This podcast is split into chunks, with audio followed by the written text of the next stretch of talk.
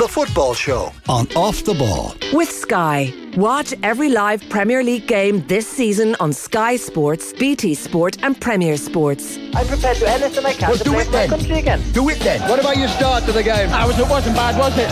Why should an honest answer be a mistake? How can a modern day manager not have a mobile phone? Why should he? Oh, Yeah, welcome to Wednesday night's football show. Goals going in plenty in the Premier League in the past few moments. Aston Villa had equalised away to Arsenal despite all of their woes tonight.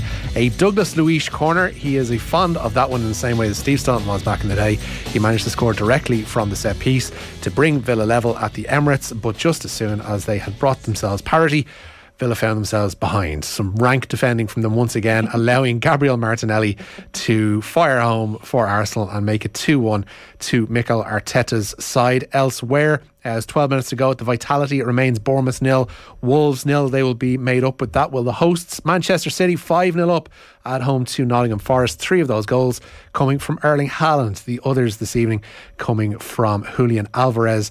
And in between there, we also had a goal for Joao Cancelo. Tottenham are now 1 all away to uh, West Ham.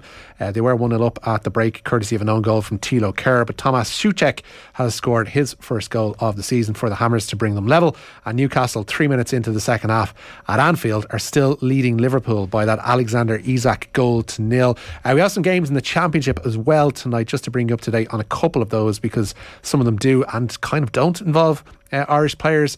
Uh, Michael Obafemi started on the bench for Swansea tonight, along with their loan signing from West Ham, Armstrong Oko-Flex. They are still 1 0 up, though, away to Stoke City. Uh, Bristol City 1 0 up at home to Huddersfield.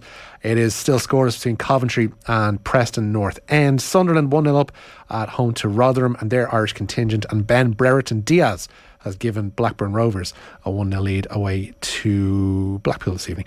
Um, Mick, what have you made of the Premier League action so far as an Aston Villa fan? I imagine you're tearing that wonderful hairline to pieces. I'm not going to talk too much about Aston Villa. They've been absolutely shite tonight, let's face it. Um, they're giving the ball away in midfield. They don't deserve like the Douglas Luiz corner trick is interesting. I'm enjoying it, I have to say. Uh, Aaron Ramsdale, I don't think Arsenal fans will be flapping away trying to get past Kamara begging the referee and then VAR to give a foul against him, even though he was the only one doing any moving. It was really, really bad goalkeeping. Other than that, though, I'd have been impressed with Arsenal.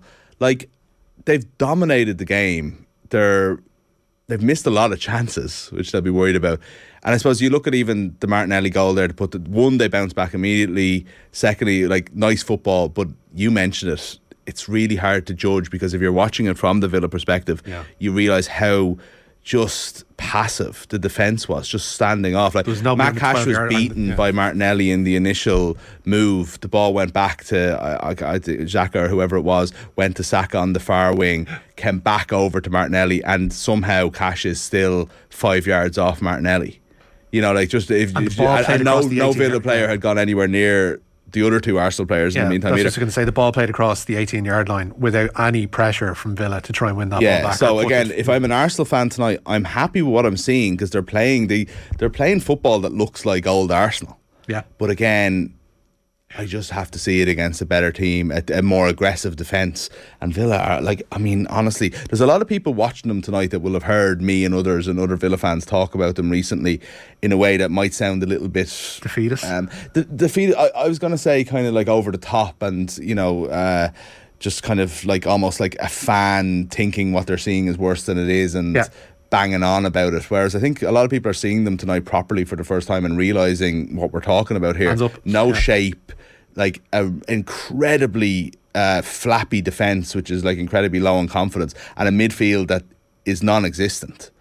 Um, Very but the shape and the tactics thing are are, are, the, are I don't know what the, the story is with them. That's down to the manager. Some of the other stuff, I think, like the players, there's something going on there as well that isn't just Gerrard, you know. But uh, anyway, yeah, Arsenal look like they're going to stay top of the league. I can't see Villa getting back into it for a second time. he's having a chance to have a conflab with his players on the sideline there, Steven Gerrard, because there's an injury to Aaron Ramsdale who has been clutching his right hamstring on the grounds. The uh, goalkeeper and having words with the physio there as well seems to be pretty bothered by it. And there was also a substitution. Martin Odegaard has come off in the past few moments as well, replaced by Emile Smith Rowe. And Odegaard has already removed his left boot, so clearly an injury worry there for the Norwegian as Villa make a change. Danny Ings Coming into the fray and trying to retrieve something from the game for them is it uh, young Ramsey has gone off as well. Uh, no, Kamara, pardon me, has gone off uh, for Danny Ings. Probably two more important games though is like Man City were always going to beat Forest tonight, but to be five 0 up and to have another back to back hat tricks from Haaland and for him to have scored ten goals. And that coinciding with us not being that surprised that Liverpool are one 0 down. Yeah. like I mean, we are surprised. Don't get me wrong that they're one- that they're losing at Thought home the shock at home oh to God, Newcastle, yeah. but the shock is gone. One, you mentioned it before the news. Newcastle have been really, really impressive. So well organised, and yeah. against and and their intensity and pressure that they bring is really like they play with such speed, don't they? Yeah. Like, uh, but also like Liverpool clearly aren't with it.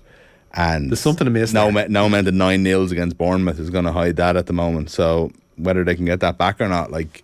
Funny enough, I do trust that team probably more than any football team I can remember in terms of their resilience and their ability to kind of stick with the plan and get it out. But maybe they've just run out of time a little bit. I think yeah, there's going to be a, a, retooling of whatever the plan is needed there because at the moment, like I think nine nils are all well and good, um, but you want to be able to follow it with a result against a team like Newcastle, who are you know going to be scrapping for a European place for sure. I think this season, but still are a long ways off where Liverpool and Man City have been, I guess, for the past few years. So you would have expected three points for Liverpool tonight. It's not coming to pass so far, at least.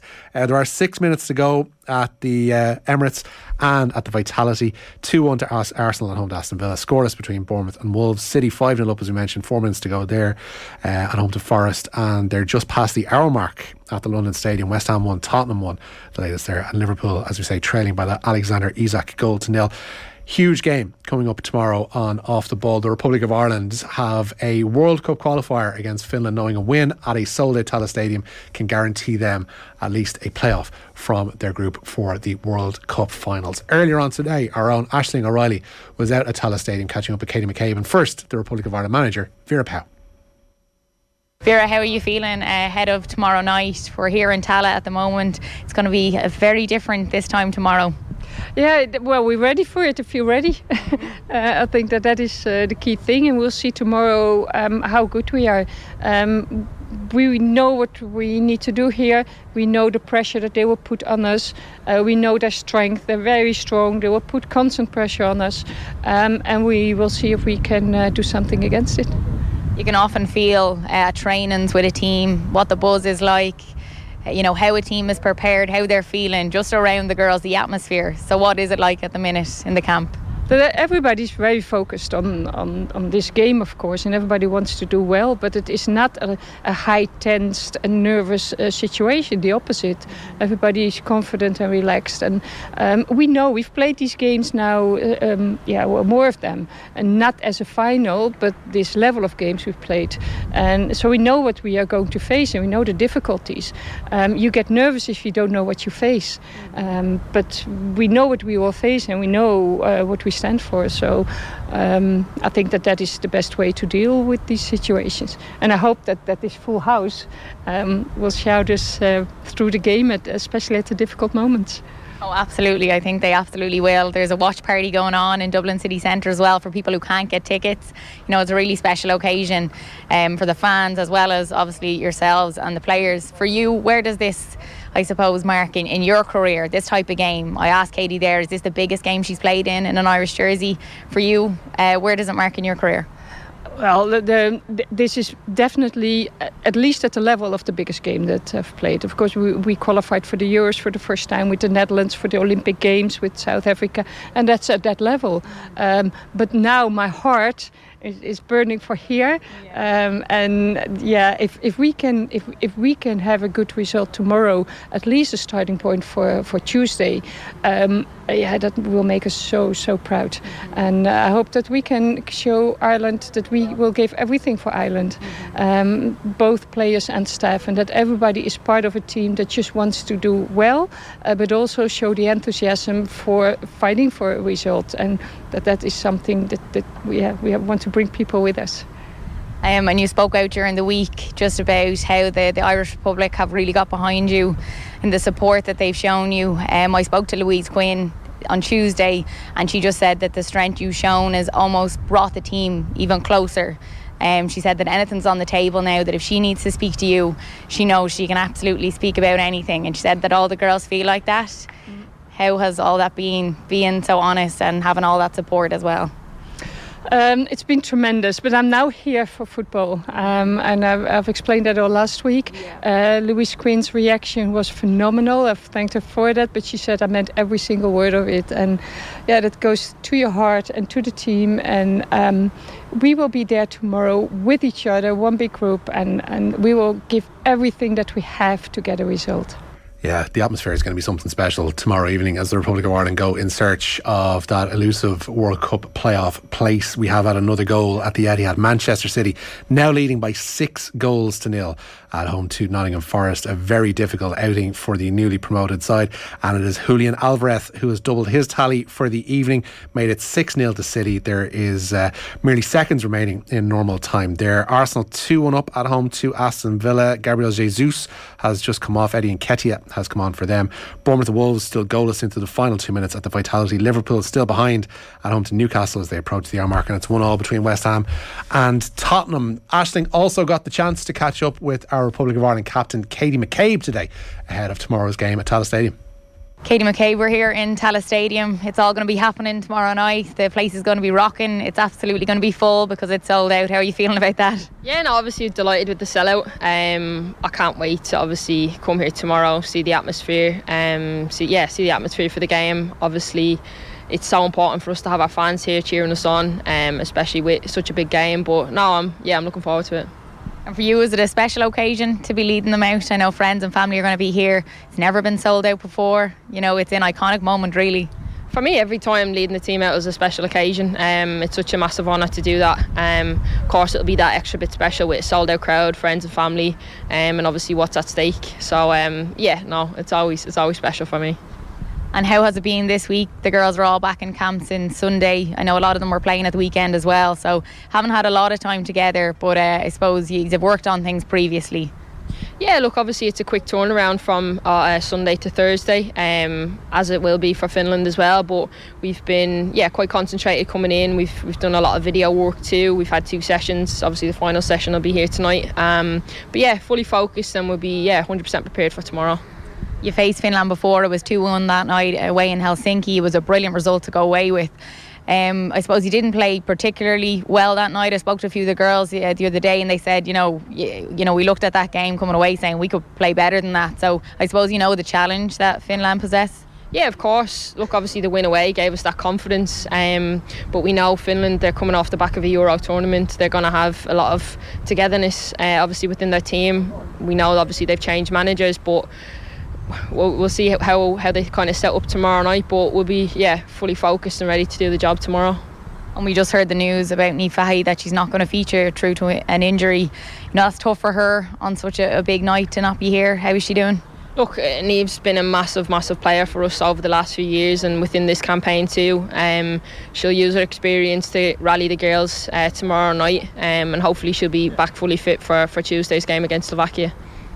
And just on the promotion of the game, um, it's obviously we talked about it being sold out. There's going to be a watch party happening in the city centre. that's in Camden. yeah, yeah, it's yeah. happening in Camden. Um, you're on buses, you're on billboards. I seen you putting up uh, an Instagram saying you're on the 77A. I was on 77A. Yeah. Do you know what? It's it's it's amazing. Um, the the work our sponsors Sky and Cadbury's have done um, to to get this game in people's faces and get that visibility out there. And obviously with the sellout crowd tomorrow, it's it's going to be obviously fantastic. And we're hoping whoever has a ticket comes and watches us, or if you can't get to the game, watch it on TV, watch it at Camden, wherever it is. But just be cheering us on. Is this the biggest game for you uh, you've ever played in in an Irish jersey? I think they're all as big as each other, in my opinion. E- each one, um, yeah, means the world, and for me, it's it's it's going to be the same tomorrow night. Yeah, Republic of Ireland skipper Katie McCabe there talking to our own Ashling O'Reilly at Tallaght Stadium ahead of tomorrow's crucial World Cup qualifier with Finland, which you can hear live here on Off the Ball and Football, uh, and the football show even here is brought to you by Sky, proud partner of our women's national football team. Don't miss Ireland to take on Finland tomorrow night. Uh, during the course of that conversation, uh, Mick McCarthy turns to me to my left as if uh, he'd just learnt that his child had been arrested for some minor infraction at Electric Picnic as he was watching on his, his beloved Aston Villa shame him once again. Look, this is sorry. I, look, I don't want to bang on about this. Bang this on is, about it, Mick. This is one of those results that's going to go. Like Gerrard's going to talk about this. Is not many people are going to come to the Emirates this year, and you know, Away with stay one goal within, defeat, stay yeah. within a goal, and we, you know, we equalised and it could have went. It's like it's not. It's it it's a scoreline that's going to hide, you know, hide a a performance is pathetic. Like let's face it, like the first fifty minutes was just like absolute flapping crazy defence, and then from there, Arsenal have set into protecting their lead, went and scored the minute they had to, and Phil have offered nothing. You've been watching it, Richie. It's uh, it's been one of those games. You're looking forward to Man City on Saturday, is what you're saying. Yeah. Can't wait. It could be ugly though. City, like City minus two and Haaland as fancy football captain. it, like it could be. We were watching the first half here in particular. Uh, second half, obviously, chats with uh, the lads, from, uh, Carol O'Kane and Brendan Devaney, have kind of interceded.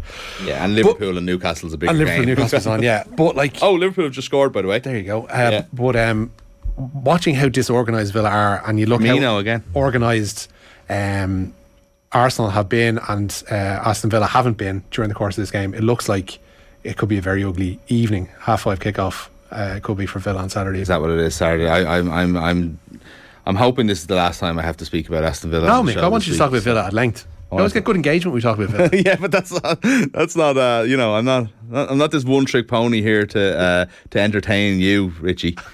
uh, uh, big goal for Roberto Firmino. His Yeah. third in two games. Third and two games for the Brazilian. Yeah, Half an hour left in that one. Uh, they might well turn this around. Might Liverpool? Final whistle is gone, by the way, at the Etihad. We'll hopefully bring you a full time report on that one. Man City beating Nottingham Forest by six goals to nil. Haaland with a hat trick for City tonight.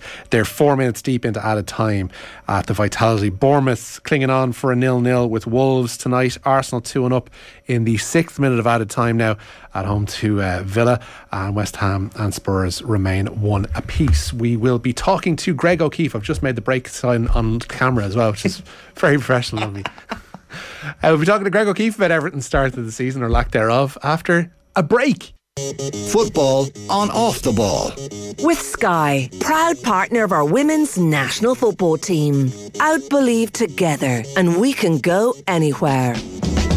Full time whistle's also gone at the Emirates tonight. Arsenal beating Aston Villa by two goals to one. Gabriel Jesus and Gabriel Martinelli have gotten those goals for the Arsenal, and it's finished goalless now. Final whistle just blowing at the Vitality. Bournemouth nil, Wolves nil. The final score there. Manchester City beating Nottingham Forest by six goals to nil tonight. Half of those scored by Erling Haaland, the others by Julian Alvarez times two, and also by Joao Cancelo. West Ham and Tottenham still one apiece at the London Stadium with 14 minutes to go. Uh, they've got 10 minutes longer to play at Anfield, where it's Liverpool one, Newcastle one. Alexander Isak has just made his way off uh, for Newcastle. He opened scoring for them this afternoon, this evening even. Uh, has been replaced by Chris Wood. Roberto Firmino bringing Liverpool level just after the hour mark. Everton, meanwhile, uh, continued their season uh, without a win last night, drawing one all away to Leeds. They did take the lead through Anthony Gordon, but were pegged back in the second half uh, to discuss Everton's start to the season, which is seemingly gaining a little bit of momentum, albeit minor, is uh, Greg O'Keeffe of The Athletic. Greg, welcome back to the show. Thanks very much for having me. What did you make of last night, first of all? Um, I know they've given themselves a bit of a platform at the back with the twin signings, I guess, of, of James Tarkowski and, and Conor Coady. It's just trying to motor that forward a little bit, and possibly that's why we're seeing the business that Frank Lampard is doing in and around Everton's midfield in the next 24 hours or so. That's right. Everton have, you know, kind of needed a bit of stability at the back for a while now. Last season, one of their biggest problems was conceding soft goals, and then when they did concede goals, a lack of leadership and character. You know, heads would drop, and uh, results would often get really, really nasty. So he generally wants to bring in young and hungry players with resale value, but the area where he's compromised Frank Lampard is in defence. Conor Coady, 29, James Tarkowski, the same age. But you can see why. Obviously, they were also cheap, well, free in sense of a loan and a free transfer. But they have come in, a couple of older heads, and they've really steadied the ship. They they communicate great with each other and with the younger players around them, like James Patterson back and uh, with Mykolenko as well on the left. So that was the first time like they played as a conventional two. A lot of people said Conor Coady can't play as a two. But I thought he did really well against a pretty um, quick and dynamic and direct lead side. So they're still winless, Everton, but there were signs last night that they go in the right direction. They just need a cutting edge up front. Yeah, it's not like they've had a Bournemouth start to the season where there's been a couple of hammerings in there. Like they've all been either draws or one goal defeats. So a lot of the mood music around Everton and around the questioning of Frank Lampard, I don't want to say he seems misplaced, but it seems the stronger end of it is probably a bit over egged, given the fact that they haven't been blown out of the water by anybody just yet. Well, this is it. I think people, Evertonians, are a bit confounded by why a couple of bad results and, and people start talking about Lampard. Maybe that's a little bit naive given how often Everton have changed the manager recently, but I think there's also over in England, sometimes you feel as if there's a bit of a section of the national media that are just waiting for him to fail and kind of perhaps don't believe that you know he's as good as his early career at Derby and in getting the Chelsea job suggested. But I think the signs have all been the opposite of that at Everton so far. He came in with an incredibly difficult task um, last season from February onwards and, and really worked wonders to keep Everton up and create a unity with the fans and the and the players that was, was a key part of that. So, you know, he hasn't had the easiest hand since he's come in as manager, and and you know they've, they've finally done some some business towards the back end of the window after having to sell with Richarlison, and I think that he should be judged really, you know, ideally at the end of the season, but at least give him a, a good few months with some of the players that him and Kevin Thelwell, the director of football, have brought in themselves. Uh, I spoke to Seamus Coleman actually here in the show a couple of weeks ago, and he really sung the praises of Lampard in terms of the mm. job he did in unifying that squad, which beforehand had been uh, their, their confidence had been drained by a succession of really underwhelming appointments, I guess, and by the managers who mistreated maybe players. But the the way Seamus spoke about uh, Frank Lampard was like was glowing, and not in the sense of he's my manager, I have to talk nicely about him. He was genuinely effusive in his praise about him, saying that he has done a great job in terms of how he's galvanised that squad and how he's tightened things up, and you know, given them a platform for improving this season. That's right, and uh, it doesn't surprise me at all to hear Seamus speaking in, in such terms about Lampard because you know he is genuinely probably one of the most popular managers um, in terms of universally across the dressing room that I've seen in Everton for a long time. I've been watching and covering Everton for a good while now, um, and he's built, he's fostered that spirit. And even players who aren't playing week in week out, which I think is the litmus test of whether how popular a manager is and, and the atmosphere is building.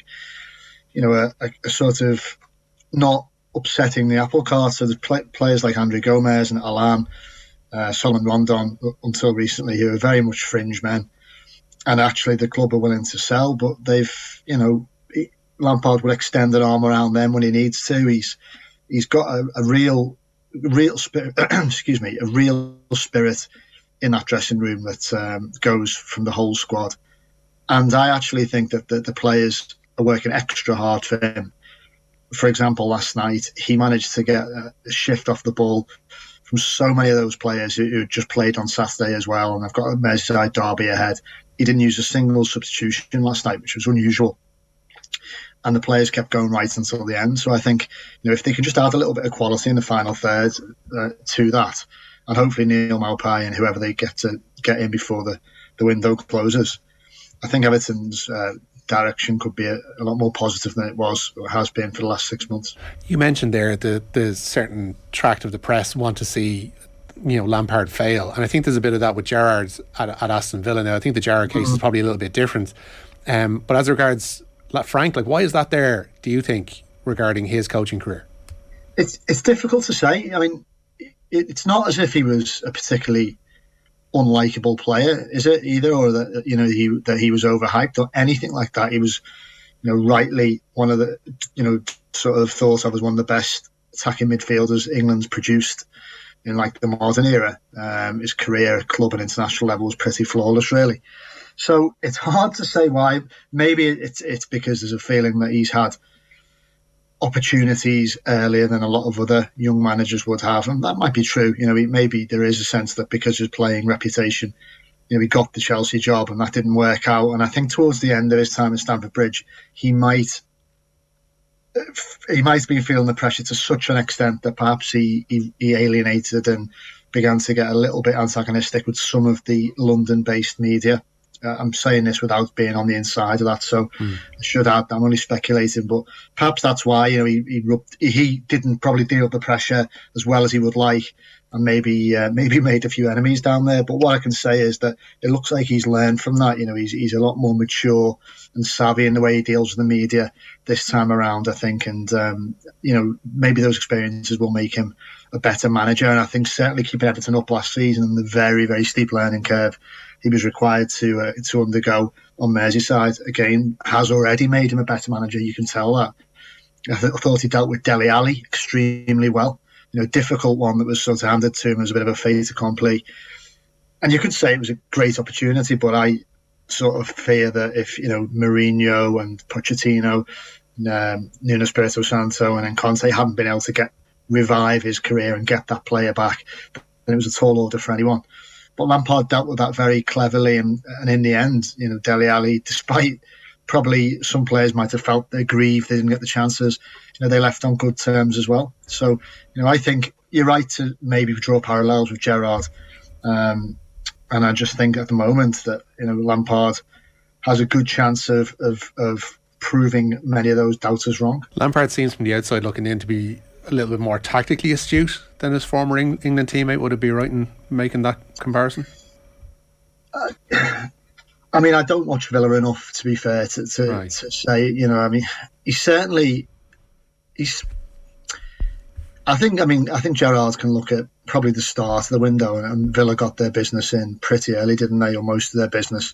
And I know that he's keen to add more in, but that was an advantage for them. You know, it's probably a luxury Lampard wishes he had.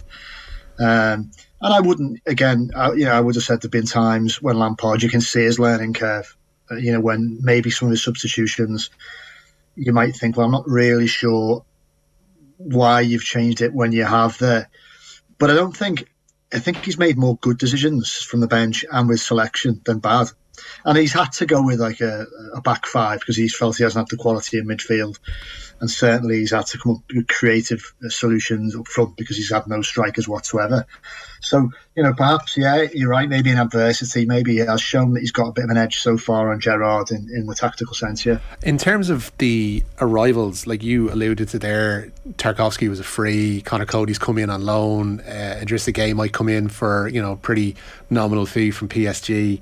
Um, like it's it's really obvious that they're having to be cute about their spending this summer. Now, is that I'm wondering as a result of Bramley-Moore Dock being built down the road, or is it as a result of Ali Usmanov having to withdraw from the club, or is it a combination of factors? Because it does seem like they're trying to be, you know, a, or is it even like the money that they spent in the past, uh, big money on very little?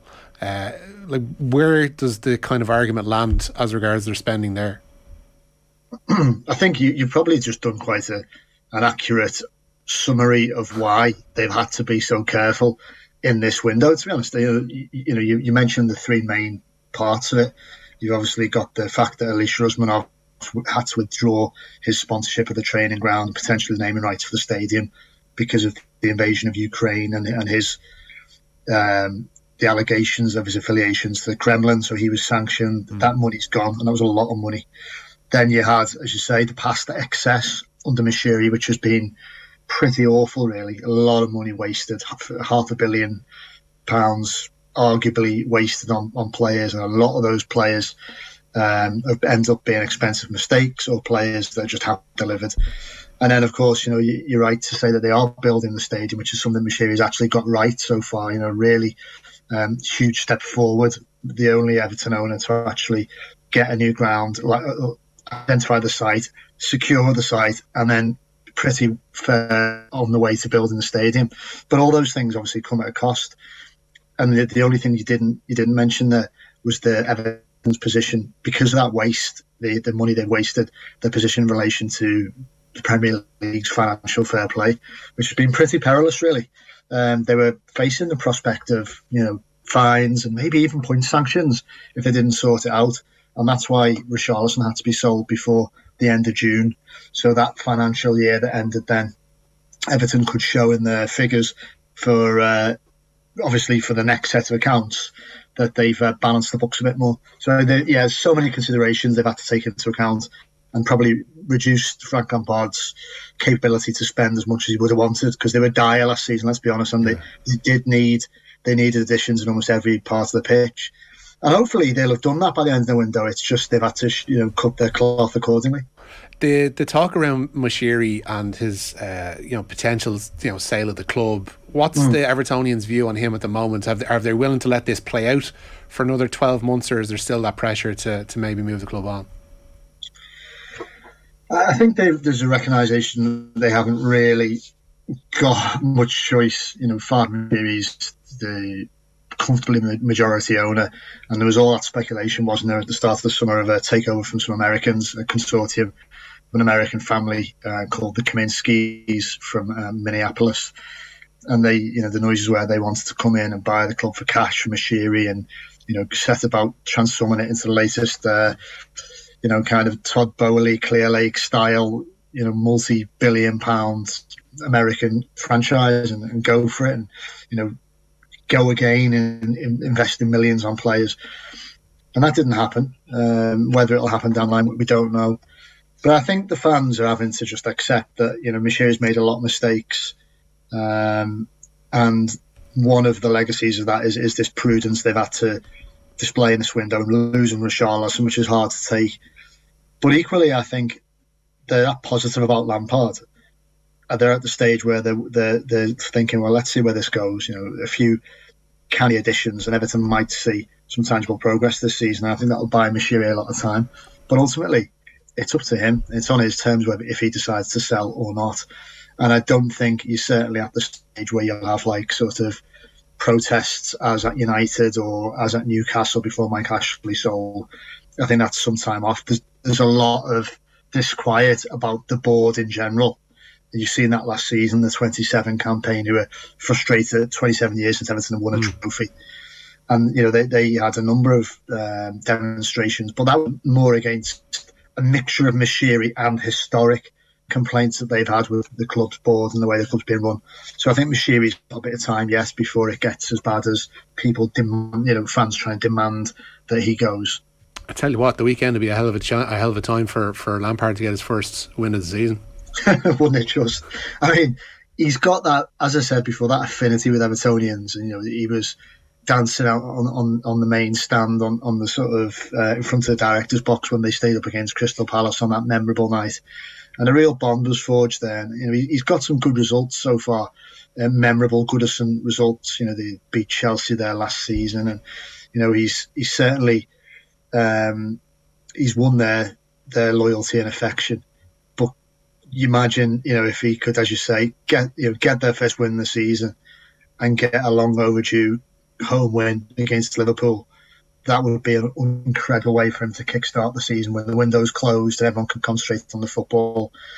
And I know Liverpool come back into at um, Anfield tonight, as you know, as we're chatting, but they're not perhaps you know people Evertonians will be thinking, why is he saying this now? Don't don't jinx it. But they're not perhaps the um, the Liverpool of, of last season just yet. They're gettable. Plenty of time yeah. for plenty of time for them to click into gear before Saturday. I know, like, but, looking at them here, like because we've had to match on here this evening.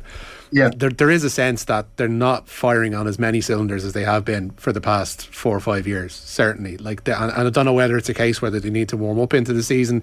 I don't know if it's a case where teams have kind of figured them out to a degree. If it's a confluence of those factors, but they ain't what they were.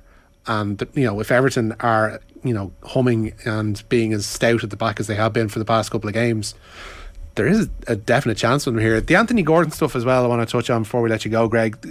The talk of a move seems to have died down. I thought the strong language from, from Frank mm. in the week as well was interesting, saying, you know, if he does decide to down tools, he'll see another side of Frank Lampard, yeah. um, which is, you know, I want to see the other side of Frank Lampard and whether he does go the, oh, but actually, you know, you're a great lad, Anthony. Um, he does seem to need whether there is going to be a move, and you kind of figure at some stage in his career, given the trajectory that he seems to be on from a pretty young age, that will happen.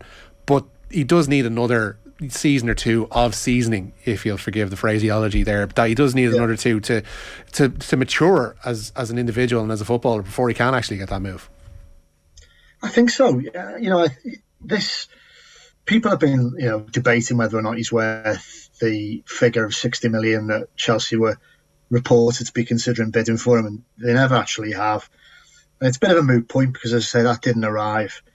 And everyone's got their opinion. Is he or isn't he? Should Everton tried to push for that deal because they'll never get it back? You know, they'll, never get that price again.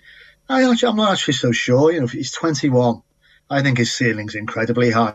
And Frank Lampard challenged him this season. You know, he, you're right. He doesn't show very often that the um, the perhaps the, the harder side, uh, what goes on obviously on the training ground behind closed doors. You know, maybe maybe he does when called for, but he has c- continually urged Anthony Gordon to say, well, "Look, he always talks him up, but he, and he's right to remind him that he's nowhere near the finished package. He needs to add assists and he needs to add goals to become a top level prospect. And you know, he's not a million miles off the age profile of your Mason Mount and players like that he's being compared to except those players have delivered goals, assists, and you know consistency, and that's Anthony Gordon was one of the better players in a really struggling Everton team last season. And there's clearly been a of thought that you take him into a better team of better players, and he could go to another level. But I think we're starting to see that level in a, you know, an average but building Everton side who got the goal down at Brentford on Saturday, and then took that goal I thought wonderfully last night at Elland Road. You know, had Leeds um, back four continually on the back foot.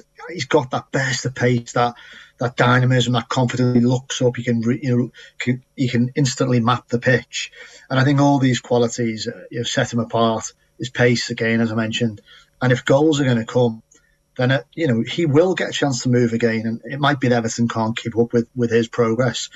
And I think the offer of a, a big fee will be there maybe next summer, but for now, I genuinely feel it's in his interest and Everton's for him to stay at Everton where he's playing week in, week out, rather than go and sign a six year contract and sit on the bench and maybe play in the Carabao Cup, come on for the odd 20 minutes in the league um, at Stamford Bridge. Uh, look, and it might have gone the other way had he moved this summer. He might have become a regular, but I think it's probably more likely that he wouldn't have been.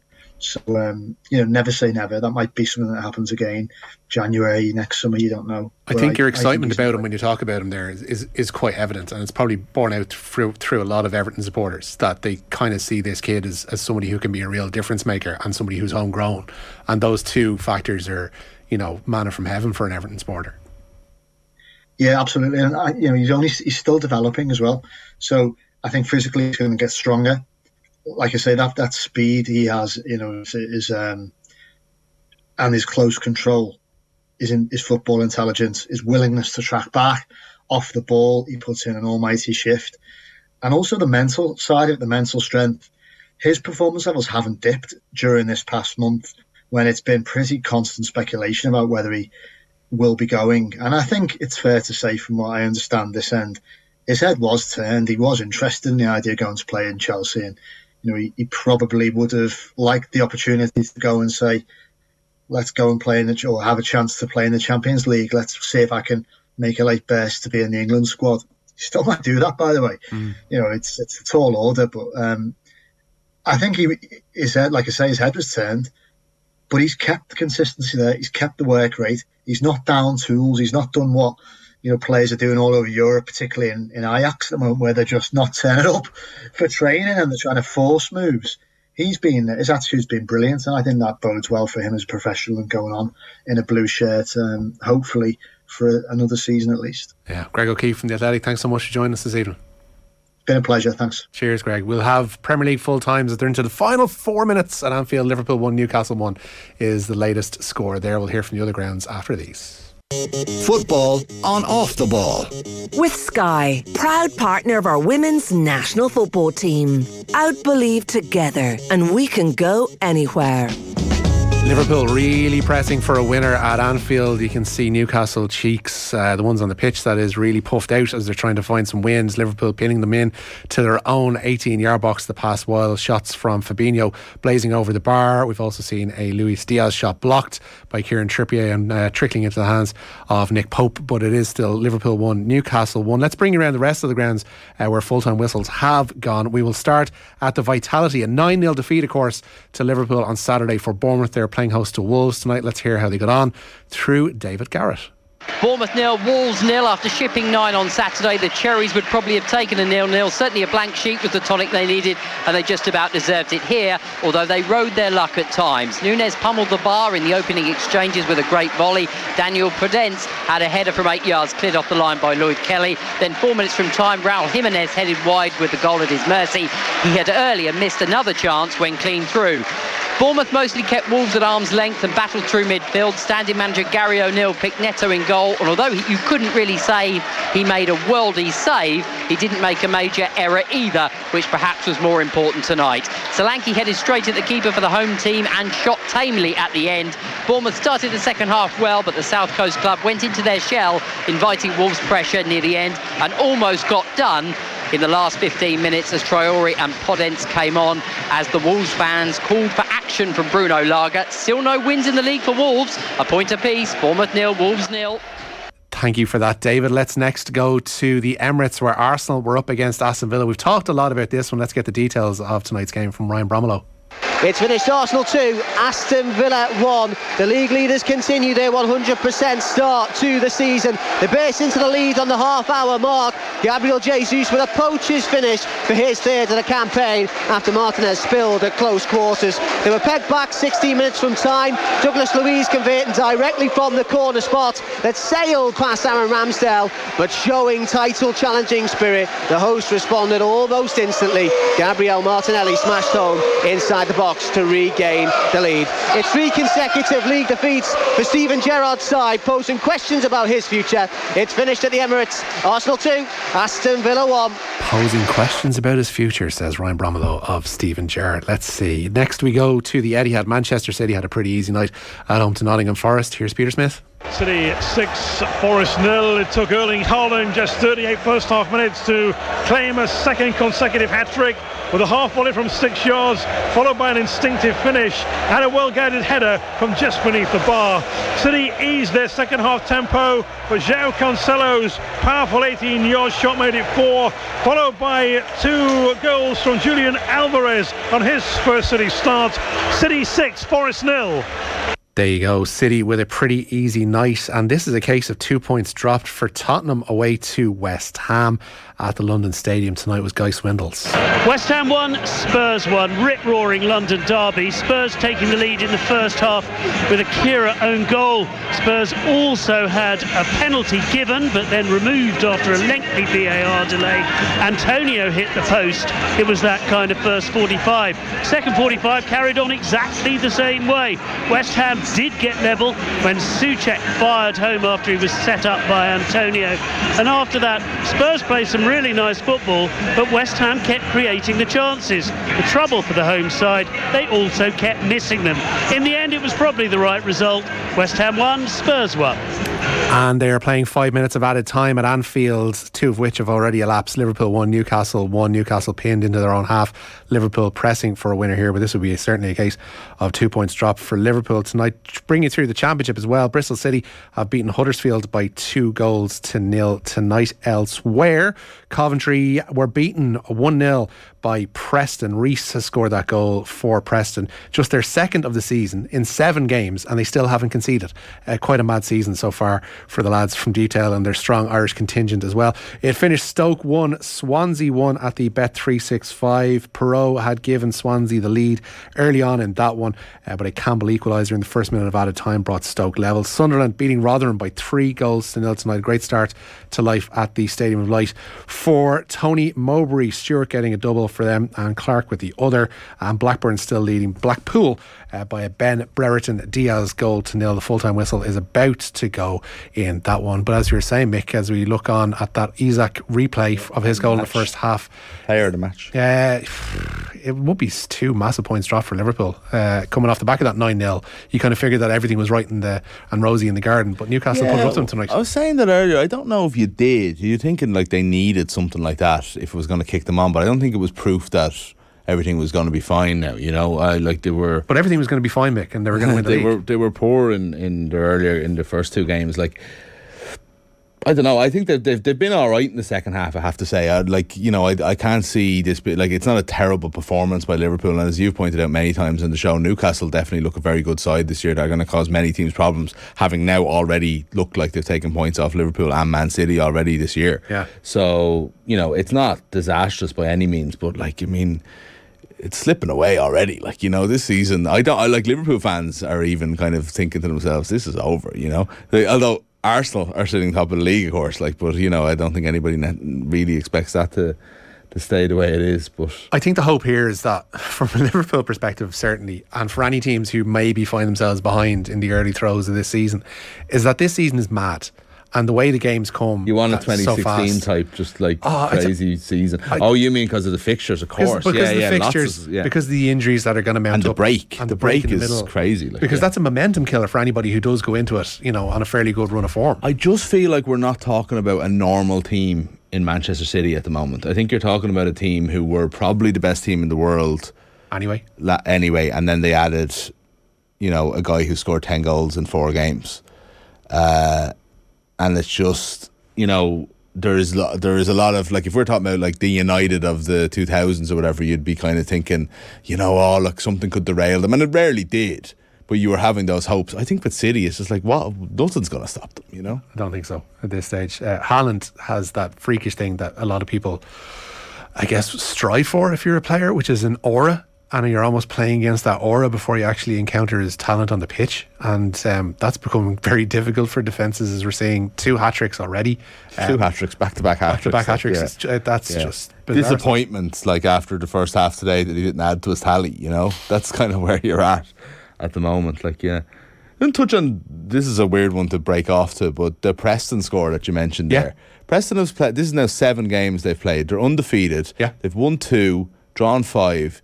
They're yet to concede a goal. Yeah. And that's only their second goal of the season. Like flicking down through the table. They've, they've scored two and conceded zero. Tonight they've had five nil all draws. And, and like it's it's one of those kind of remarkable runs that you're uh, blown away by. But if you also look at it, you've got Greg Cunningham uh, playing on the left of a three man uh, of a back three, and you've got Robbie Brady seemingly back to his best at left wing back. He's five mans of the match. Five man the match performances so far this year. I think that goes between kind of like the official man the match and like the club. Yeah, yeah. One, you know, I think between that, but he's been given man the match in some way, shape, or form five times, and we don't obviously know what well, the, the, game isn't over yet tonight. Like, oh, know, it is so. over. Yeah, it's finished one 0 Right. Okay. Um, there we go. But, but um, we don't know who's got man of the match. But Brady again uh, was operating on the left, and, and, I know Troy Parrott's not scoring, and people are kind of a little bit concerned by that. But if you just look at the layout of that team, they're obviously performing quite well. Troy Parrott's not getting taken off. He's starting every game. It's like it's not the situation that it was a couple of years ago when he was at Millwall. One of the, well, I know? think it was Gav Cooney in the 42 had a piece about, and it was behind their paywall, but it's, uh, it's well worth investigating about the impact of Troy Parrott and that he's actually playing pretty well and operating really well that's, in that system. Yeah, so and you can almost just tell, even just from looking at their lineups and stuff like that, that that's the case because they are making lots of changes and all. But like Parrott is a consistent play, is, is consistent. So like it would be great if he could add goals to his game, but people shouldn't be too hung up on that. He doesn't need to be just that guy, you know. Head tennis in the goal, Liverpool. There are two minutes past the five that were allotted.